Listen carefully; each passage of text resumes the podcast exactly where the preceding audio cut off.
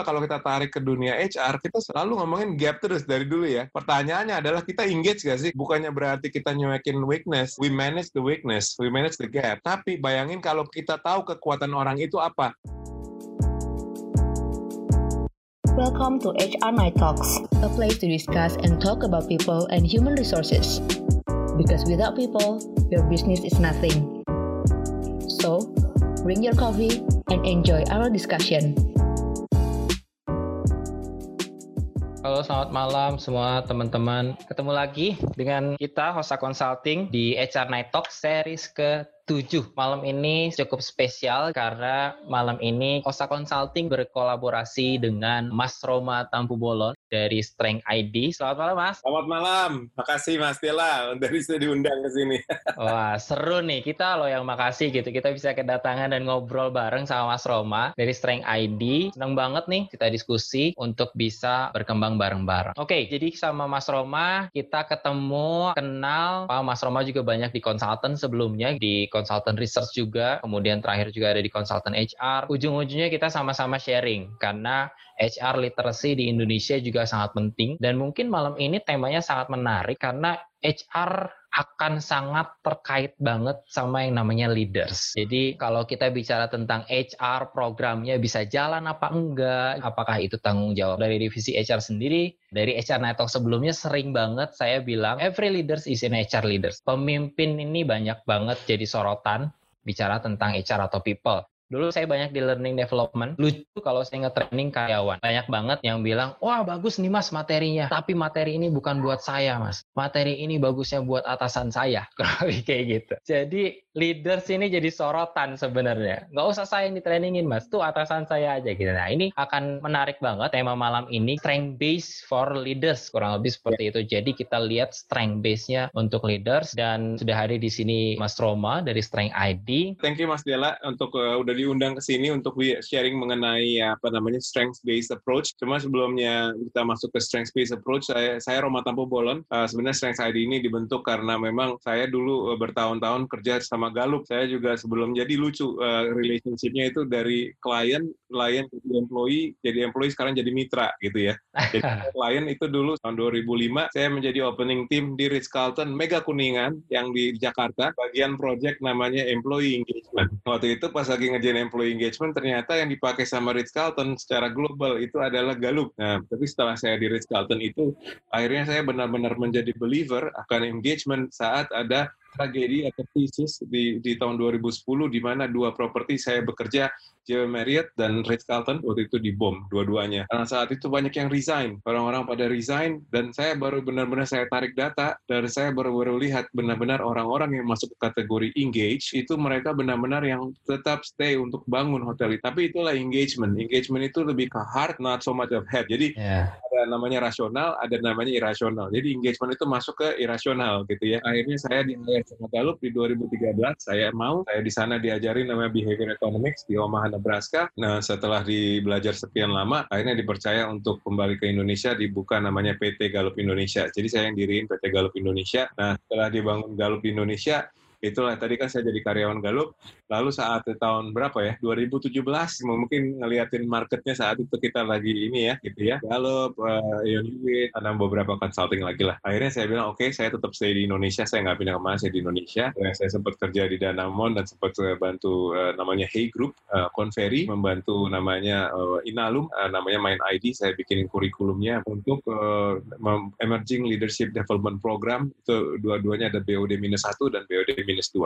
Nah, dari Converi akhirnya saya bikin namanya Strength ID karena saya melihat bahwa memang dari dulu passion saya itu memang untuk strength movement di Indonesia gitu ya. ah. ya. Saya pengen banget untuk uh, strength based development itu benar-benar kita pahamin di Indonesia, makanya saya akhirnya dengan coach yang lainnya bergabung dari Strength Indonesia untuk uh, menjalankan namanya strength movement. Saya juga menulis buku, buku yang saya tulis adalah mengenai The Journey of Strength Evangelist. Jika saya dari tahun 2005 sampai akhirnya saya bisa paham benar dan menjadi strength evangelist gitu ya. Jadi kita uh, basically ya akan tahu tadi mengenai gimana cara jadi HR leader yang baik ya. Kita harus mulai dengan start with talent dan finish with strengths. Basically, gimana sih kita benar-benar bisa uh, lihat dari bakat kita? Karena si ada namanya Ralph Waldo Emerson sangat-sangat terkenal. Dia bilang, what lies behind us and what lies before us are small matters compared to what lies within us. Kita ngomong potensi ini ya. Gimana kita sampai semua yang di luar itu cuma membuat kita limiting belief gitu ya, atau membatasin kita untuk menjadi great atau excellent in something.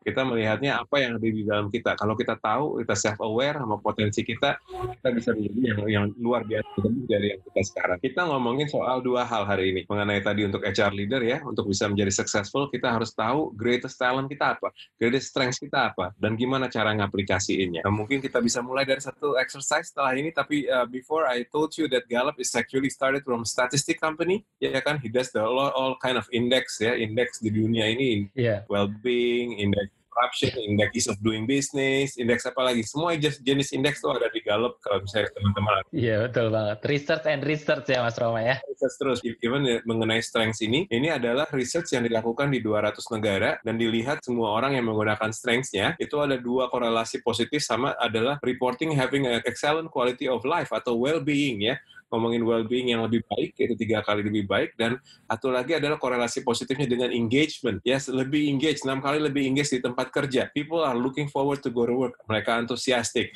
They have more positive daripada negative interaction dibandingin gosip terus. Jadi mereka lebih banyak positif karena mereka lebih berkarya. Mereka mau contribute. They treat customer better. They tell their friends they are they work for great company. Mereka punya pride company-nya tempat mereka bekerja.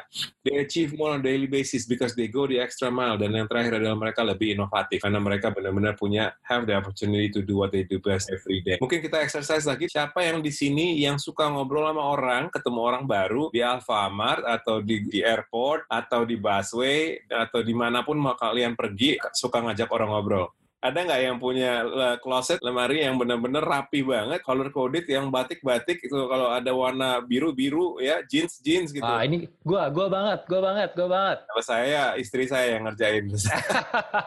Makanya selalu rapi. Lanjut, ada nggak yang pagi-pagi udah naruh list of things, to-do list, baik itu di handphone maupun juga pakai kertas, terserah anyway, tapi udah pagi-pagi bikin to-do list dan and not even cuma bukan ngelisting aja, tapi bener-bener kerjain gitu loh. Lanjut, ada nggak di sini yang suka ngajakin balapan? Nah, ayo, yang adrenalin, kesel nih mobil disalip, salip lagi. Pasti mau nyalip juga kalau disalip. Oke, okay, kalau ini gimana? Uh, ya, ya orang-orang yang memang suka menanyakan banyak pertanyaan gitu. Kepo, kepo, pingin tahu, pingin belajar terus kayaknya nih. Belajar terus. Kalau ini ada nggak yang kalau kita ketemu lift gitu, tapi selalu pengen ngingetin kayak mencetnya lebih dari dua sekali gitu ya? Uh, you know, just push the elevator button to remind the elevator that you're there, you're still there. Anyone? Ayo siapa nih? Eh udah pencet belum ya? Eh pencet lagi lah. Gitu. Lagi. Oke, okay, jadi kenapa kita ngomongin begini? Karena saya pengen ngejelasin mengenai talent. Ya, I know definisi talent orang bisa berbeda-beda ya. Cuma berdasarkan penelitian yang dilakukan Galup, tadi kita lihat kebiasaan-kebiasaan tadi ya. Ada megang apa chat lift berulang kali, ada yang nanya-nanyaan banyak. Itu adalah uh, satu pola yang berulang ya dari berpikir berperasaan dan berperilaku yang kita lakukan secara produktif. Ya, yeah, naturally recurring pattern of thought, feeling, or behavior that can be productively applied. Contohnya, tadi ya, salah satunya adalah effortlessly, tanpa banyak usaha, kita bisa memulai percakapan dengan orang lain, ketemu di airport, ketemu di mana, ya kan? Lalu tadi kalau dari closet tadi ya, kita benar-benar rapi. Teman-teman yang di consulting mungkin kalau sebelum kick off, kita udah punya timeline-nya, udah punya metrik, segala metrik, udah siap gitu kan, resources-nya, itu mereka sangat-sangat in order dan in timely manner. Itu itu ada orang yang berbakat seperti itu. Ada juga orang-orang berbakat dia bisa pengaruhin orang lain kayak apa pun yang dia omongin orang lain ikut gitu ya. Sekarang banyak sekali influencers gitu ya kan. Kalau dia ngomong apa, oh aduh orang ikut. Belum tentu benar tapi orang ikut.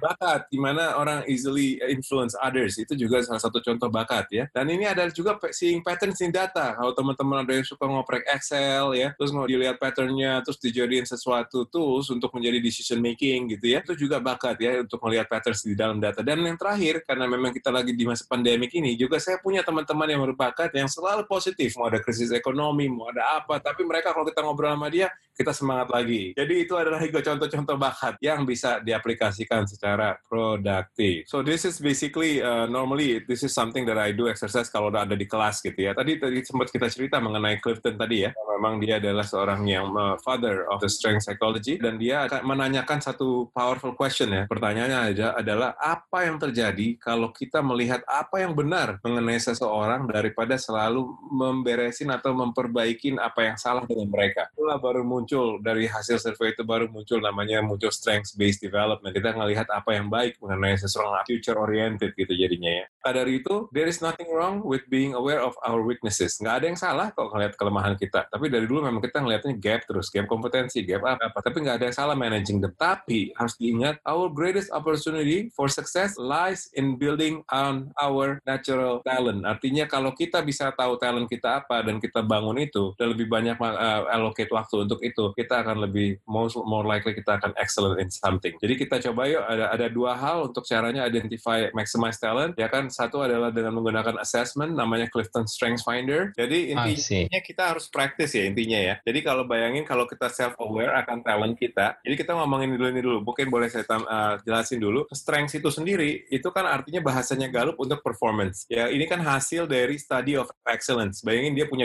jutaan data, dia study menggunakan meta analysis. Siapa sih yang excellence? Orang-orang yang di study dan dilihat bahwa oh all human being itu punya 34 bakat ya kan 34 bakat tapi dilihat dari study of excellence ini bahwa yang menggunakan talentnya sering itu mereka bisa lebih excellent asal mereka praktis gimana kalau kita punya muscle ada yang kuat ada yang nggak terlalu kuat ya kan kalau yang kuat kita namanya flex yang nggak terlalu kuat kita stretch Artinya apa? Dua bisa, dua-duanya bisa. Cuma yang satu lebih perlu banyak effort, yang satu nggak terlalu perlu banyak effort. Makanya namanya flex. Jadi when I found that my my talent itu kan 34 ya tuh ya.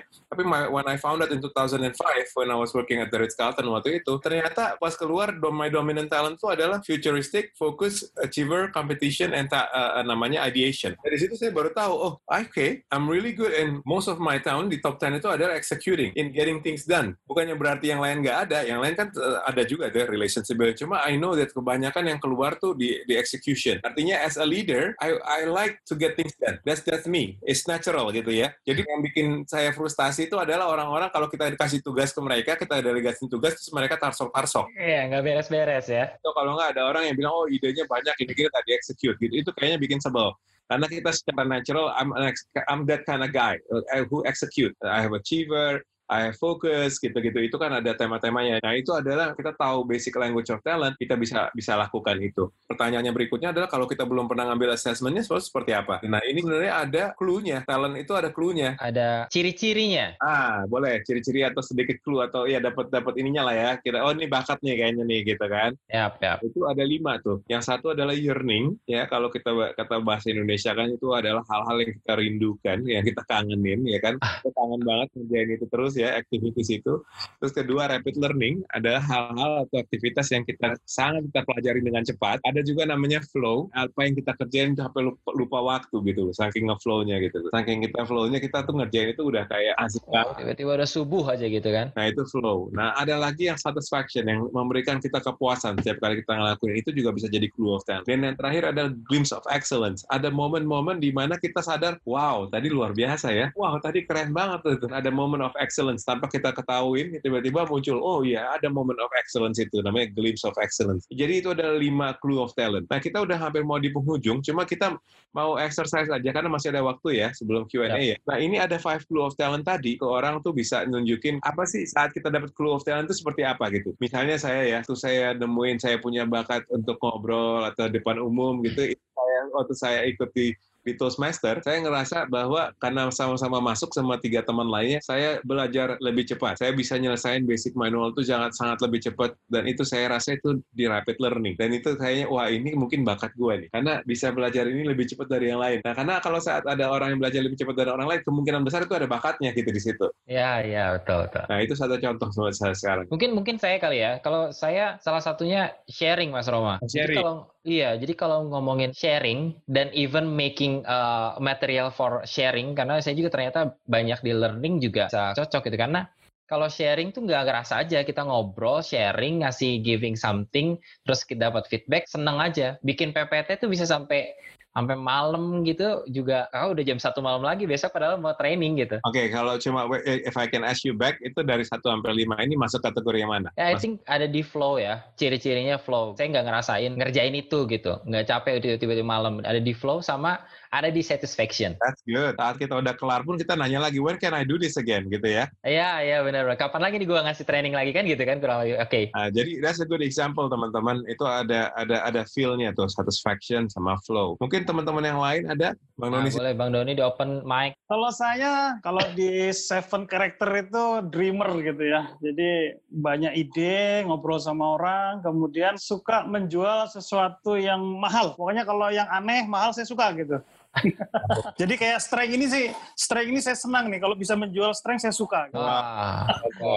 Tapi Dreamer tuh pas banget Bang Doni karena Dreamer itu futuristik saya. Saat kayak kita kan kalau udah aware sama dominant talent kita kita bisa secara sengaja make gitu ya. Nah, waktu pandemik datang, saya kan punya perusahaan training ini lalu bingung ada sembilan kontrak di cancel karena kayak learning center, kayak Danamon dan yang lain itu ditutup tuh. Satu kontrak di harus terbang Filipina itu di cancel, satu di Surabaya, terus tujuh di Jakarta, semua di cancel. Uh, langsung nggak ada nggak jalan gitu. Ya udah saya putar otak dan saya nulis tulis tadi, name it, claim it, aim it. Gunakan tadi yang dreamer itu, yang banyak mimpi itu futuristik. Futuristik kan ngeliat ke depan ya kan. Nah, pas futuristik tuh gimana ya caranya bener-bener kita bayangkan kalau training nggak mesti di kelas gitu. Tetap engaging gitu. Itu futuristik. Ya bener nggak bisa nggak ya kayak gitu ya semuanya ke online. Nah, pas ideation, ajaklah teman-teman dari Asosiasi Trainer Indonesia. Tuh, untuk ideation itu teman suka brainstorming bang. Kita brainstorming gimana caranya. Ini kita dapat ide-ide tuh. Tapi dari sisi skill sama knowledge, saya benar-benar 24 jam itu pelajarin Zoom. Wah, fitur-fitur Zoom saya pelajarin semuanya. Setelah Februari akhir lewat, Februari Maret ada saya dapat kontrak lagi untuk ngajarin learning development atau training gitu, tapi secara virtual. Malah ada bisa ngajar juga satu e-commerce di China gitu. Jadi artinya apa? Saya dengan sengaja uh, mengasah knowledge sama skill tapi juga sengaja juga bisa eh, mengasah apa talentnya. Jadi itu a combination of self awareness bakat kita apa bakat itu kan innate ya alami ya. Jadi mungkin itu aja mungkin saya kalau dari saya dari sisi saya, saya share seperti itu. Terima kasih. Itu. Lagi itu dua lagi yang mau share mengenai mendapatkan talent itu discover talent itu seperti apa ya dari kalian punya. Ya, coba ada momennya momennya kayak gimana Mbak Christine mungkin gimana Mbak Christine ada nggak momen-momennya? Aku mungkin rapid learning kali ya. Ah. Jadi dulu waktu masih jadi HR secretary, uh, kebetulan kita di head office salah satu chain hotel, yang mana saya punya bos tuh selalu traveling, uh, and then dulu kan belum ada WhatsApp dan segala macam. Jadi mereka kalau punya pertanyaan sesuatu pasti by phone. Dan kadang-kadang kita merasa, aduh kok gue nggak bisa jawab ya. Jadi akhirnya tertantang, terus kalau ini where can I find the answer gitu. Jadi oh baca undang-undang ini, baca ini, baca ini gitu. Akhirnya jadi terpaksa, terpaksa belajar dan bisa itulah titik yang akhirnya saya bilang sama bos saya, manajer aja nanya sama saya, saya aja mau jadi manajer. itu ceritanya akhirnya saya move ke hotel waktu itu. Akhirnya ya sampai sekarang lah. Tapi memang kadang-kadang harus dipaksa sih. Karena dipaksa untuk begitu jadi belajar dan ternyata uh, bisa. Ini itu kali ya momennya ya. Sometimes harus di challenge dan setelah dipelajari bisa dan akhirnya dipercaya. I see. Thank you. Jadi di push jadinya akhirnya malah keluar kerasa bahwa oh talent gue kayaknya di sini seeking information or iya. everything gitu lebih ke arah sana ya. Dan Betul. finally here gitu kan. Ya udah jadi manajer aja sekarang kan gitu ya Great banget kita bicara tentang kita ngopen lagi talent kita tuh sebenarnya ada di mana, strength kita tuh ada di mana ya. Dan kata kuncinya salah satunya kita kalau udah find our strength ya dilatih gitu kan. Itu sama kayak otot ya kalau nggak dilatih nggak akan kuat. Nah yang ingin ditanyain sebenarnya Mas Roma kalau bicara tentang strength, kalau di talent development ini kan ada kalau saya sebutnya suka ada dua mashab gitu. Mashab hmm. pertama adalah their focus on the strength gitu. Oh ini strengthnya dia apa? Kita put orang ini di posisi yang sesuai, let's say gitu kan. Untuk hmm. bisa oh dia kuatnya di misalkan di hafalan atau dia di konsep masuknya di OD misalnya di mana dan sebagainya. Tapi ada juga tipikal kalau udah nge-coach dan sebagainya, oke okay, kamu udah bagus ya kompetensi kamu, tapi kamu tuh kurangnya di sini, di sini, di sini gitu. Maka kamu harus saya kasih project ini biar kamu bisa develop kompetensi kamu ini. Nah ini kayak gimana kalau bicara tentang strength finder, kemudian dari sisi strength base, kemudian dari tadi dua apa namanya mashab itu. Ya, jadi ceritanya kan memang waktu tadi si Don Clifton itu bikin research itu karena memang dia pernah ngelihat lihat dia pernah lakukan riset di Amerika gitu ya. Kenapa even even even parents ya, even nggak kita nggak usah kita ngomong ke HR dulu lah. Ya. Parents waktu ditanya e, anak anda punya grade begini, social studies A, ya kan science B, ini C, terus yang terakhir E itu matematika E gitu kan. Nah. Dari itu mana yang anda akan fokusin anak anda gitu ya untuk untuk di apa namanya difokusin ke mana dari study social study, science atau apa? 77% bilang yang matematika. Yang E ya. Ya kan. Padahal sebenarnya kalau di, dilihat gitu ya dari strength based uh, approach, kenapa nggak ngelihat juga yang bagusnya gitu. Nah ini juga relevan banget gitu. Waktu saya dulu uh, kuliah disatuin buat ini ya, buat kelas sama Agnes Monica. Dan dia cerita, oh. cerita bahwa waktu dia umur lima tahun, empat tahun, orang tuanya tahu dia ada subjeknya yang lemah, tapi subjek yang bagusnya itu adalah performance and art, which is dancing ya kan dari dia udah kelihatan. Jadi waktu di SD juga yang subjek yang lemah ya oh iya dikasih manage itunya ya. Tapi yang paling banyak waktu yang diinvest adalah yang performance and art itu. Sehingga dia benar-benar akhirnya menjadi seorang superstar di bidang itu. Nanti itu kan orang tuanya udah ngeliat strength based development sebenarnya. Sama juga kalau kita tarik ke dunia HR, kita selalu ngomongin gap terus dari dulu ya. Dari Sekarang juga setiap kali annual semi annual review dua kali setahun ngomongin ketemu pasti gap kamu apa, gapnya kamu. Tapi benar iya. ngomongin gap terus. Tanyanya adalah kita engage gak sih? Kadang-kadang kita semangat gak sih datang ke ke conversation begitu sama manajer. Terus terang kadang-kadang kita nggak semangat karena kita tahu pasti dia omongin kekurangan gap gue lagi nih pasti nih. Ah.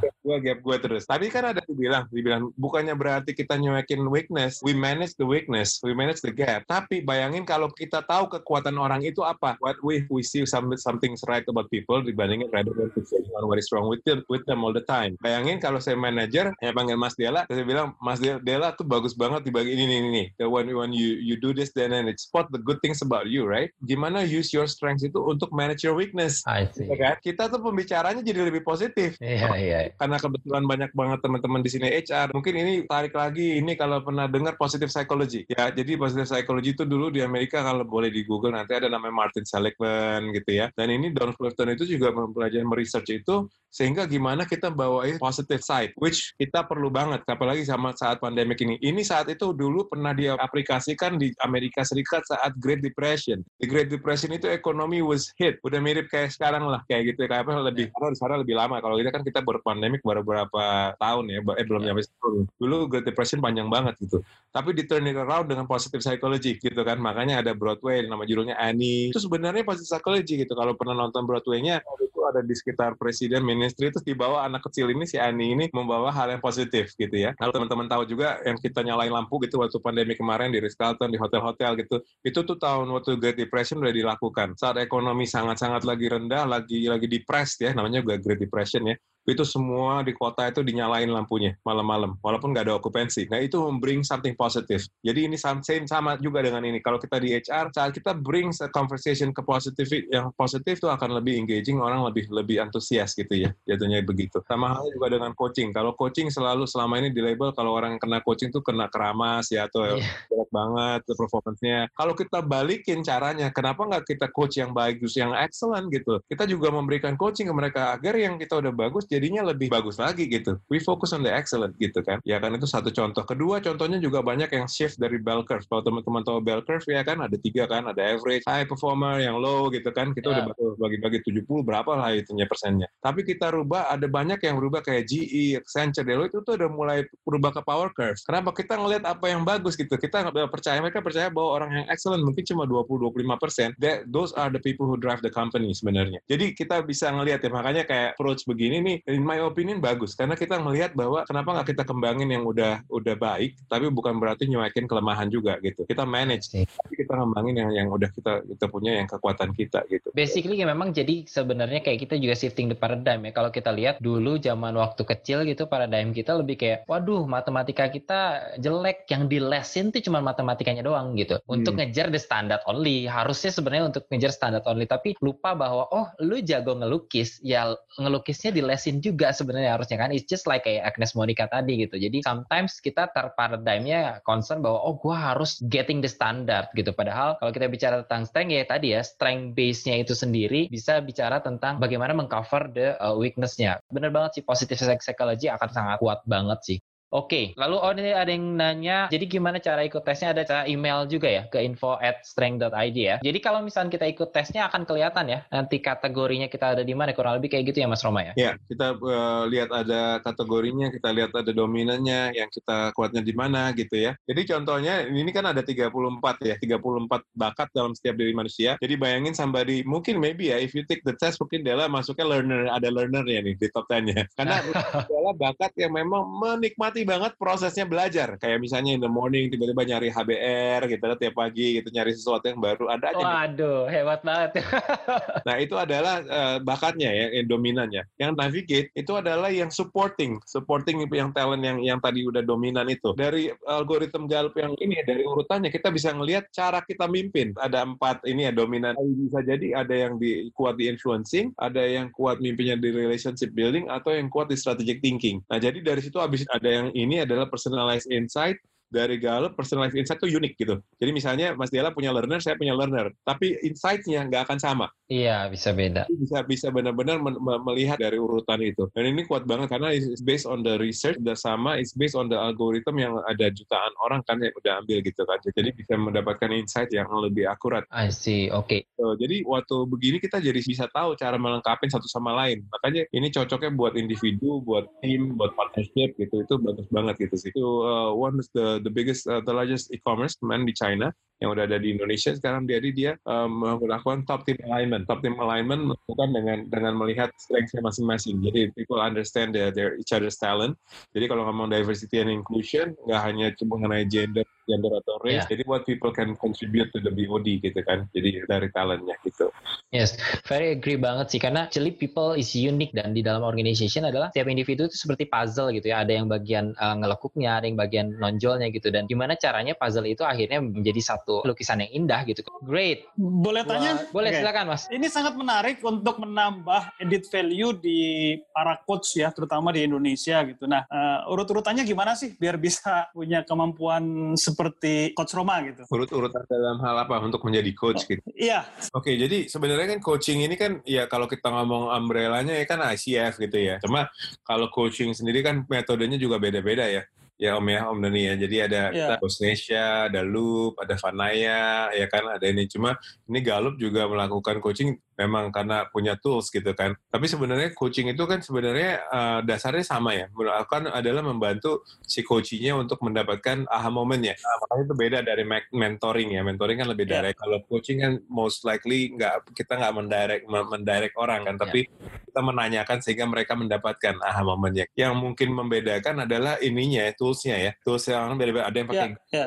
ada yang pakai grow ada yang pakai kayak MBTI ya teman MBTI ada pakai enagram gitu ya. Enagram. Cuma kan kalau saya lihat sih itu bisa melengkapi. Kayak misalnya MBTI itu kayak ibaratnya analoginya tuh kayak rumahnya ya kan? Range finder tuh kayak interiornya ya dalamnya ya yeah. detail ya. Bisa ngeliat 34 tapi fokus on the on the fifth ada five top five-nya gitu. Saya pribadi kalau cerita sedikit mengenai kalau saya jadi coach ya satu adalah saya tadi saya bilang saya jadi believer itu ya. Pertama itu karena waktu itu ada krisis di Ritz Carlton terus jadi saya benar-benar jadi believe in, in engagement. Dan salah satu pertanyaan di engagement 12 itu ada pertanyaannya gini Pak. Do you have the opportunity to do what you do best every day? Nah right. itu itulah baru ngelihat bahwa ada engagement itu korelasinya sama strength. Saya tarik data juga ada 40% aja activity dalam apa yang kita kerjakan itu sesuai dengan talent kita. Orang jadi lebih engage. Saya dikasih selalu FGD misalnya. Belum aja punya fishbone ya, five wide.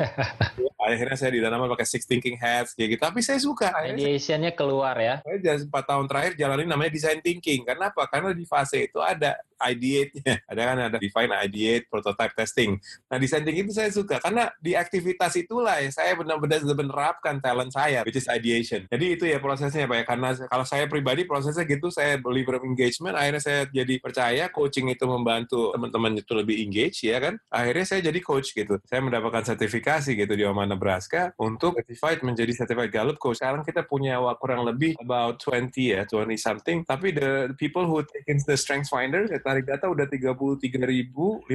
We need more coaches ya terus terang karena kita harus 270 juta penduduk dan millennials uh, under 30 ya, setengahnya. Ya, setuju. Who are millennials sekarang udah berdasarkan risetnya Gallup ada shift dari boss to coach. The generation sebelumnya itu mereka taunya boss dan ada setelah milenial ke bawah ke generation Z itu mereka maunya jadi leader as a coach. Kalau dulu bahwa bos kan kita even contoh performance review gitu ya kita juga ngelihatnya dari dua kali setahun gitu ya. Lebih pengen dapat sering dapat feedback wajar. Betul betul betul betul. Dengan teknologi, dengan Instagram, Facebook udah kebiasaan dapat dapat feedback cepat. Kita pengen dapat ongoing conversation dan biasanya kita dibantu oleh coach. Kalau coach kan membantu mereka mendapatkan aha moment sendiri. Aha moment. Yep. You do this uh, how ya udah duin aja gitu. Kalau sekarang beda gitu ya seperti itu makanya uh, coaching menjadi sesuatu yang I think is promising especially uh, di dalam masa-masa transformasi ini. Seperti itu Bang Lodi mungkin saya. Oke, okay, thank you, thank you. Oke. Okay. Lanjut, lanjut. Secara uh, supply and demand ya dan kita lihat bicara tentang depression, bicara tentang shocking uh, condition gitu. Ini perlu banget sebenarnya untuk bisa coach-coach gitu dan memang betul sih secara milenial mereka nggak suka di directing dan sebagainya dan part of coach itu find aha moment by their self gitu. Jadi kayak kita untuk coba bantu aja ya menurut lo gimana? Lo sendiri yang akan berubah karena people can change because others gitu kan. People change by themselves kurang lebih kayak gitu ya. Oke, okay, great Mas Roma gila seru banget. Terima kasih banyak Mas Roma udah sharing sangat deeply banget, mind blowing banget sebenarnya dengan paradigm yang selama ini kita punya gitu ya, fokus on kesalahan, fokus dari gap kompetensisnya gitu. Dan itu nggak salah gitu, tapi akan lebih cepat eskalasinya gitu ya kurang lebih ketika kita find the strength yang bisa uh, cover your weakness actually kurang lebih seperti itu. Dan mungkin kalau kita bicara tentang strength, jangan lupa ya dicari, dituliskan, kemudian diliatin terus dan dilatih. Dan ini yang jadi penting bahwa find the strength ini simpelnya tadi juga ada beberapa hal kan. Kalau lu ngerasa memang kayaknya nggak berasa ngelakuin ini atau seneng, satisfaction gitu, pasti akan ada momen-momen itu. That's part of opportunity dari strength-strength kalian. Mostly di dalamnya ada belief gitu. Mas Roma bisa sampai kayak gini ada tadi belief this is berguna banget gitu. Makanya itu akan sangat lebih produktif. Thank you very much Mas Roma. Ada apa-apa bisa nanti ngobrol di LinkedIn-nya Mas Roma juga. Bisa juga sharing-sharing kolaborasi, bisa juga nanti di osaconsulting.id di Instagramnya kita akan sharing-sharing belajar lebih banyak lagi. Terima kasih banyak semuanya ya. Selamat malam dan sampai bertemu lagi di SR Night Talk selanjutnya. Bye-bye. Bye. This podcast is provided by OSA Consulting Indonesia.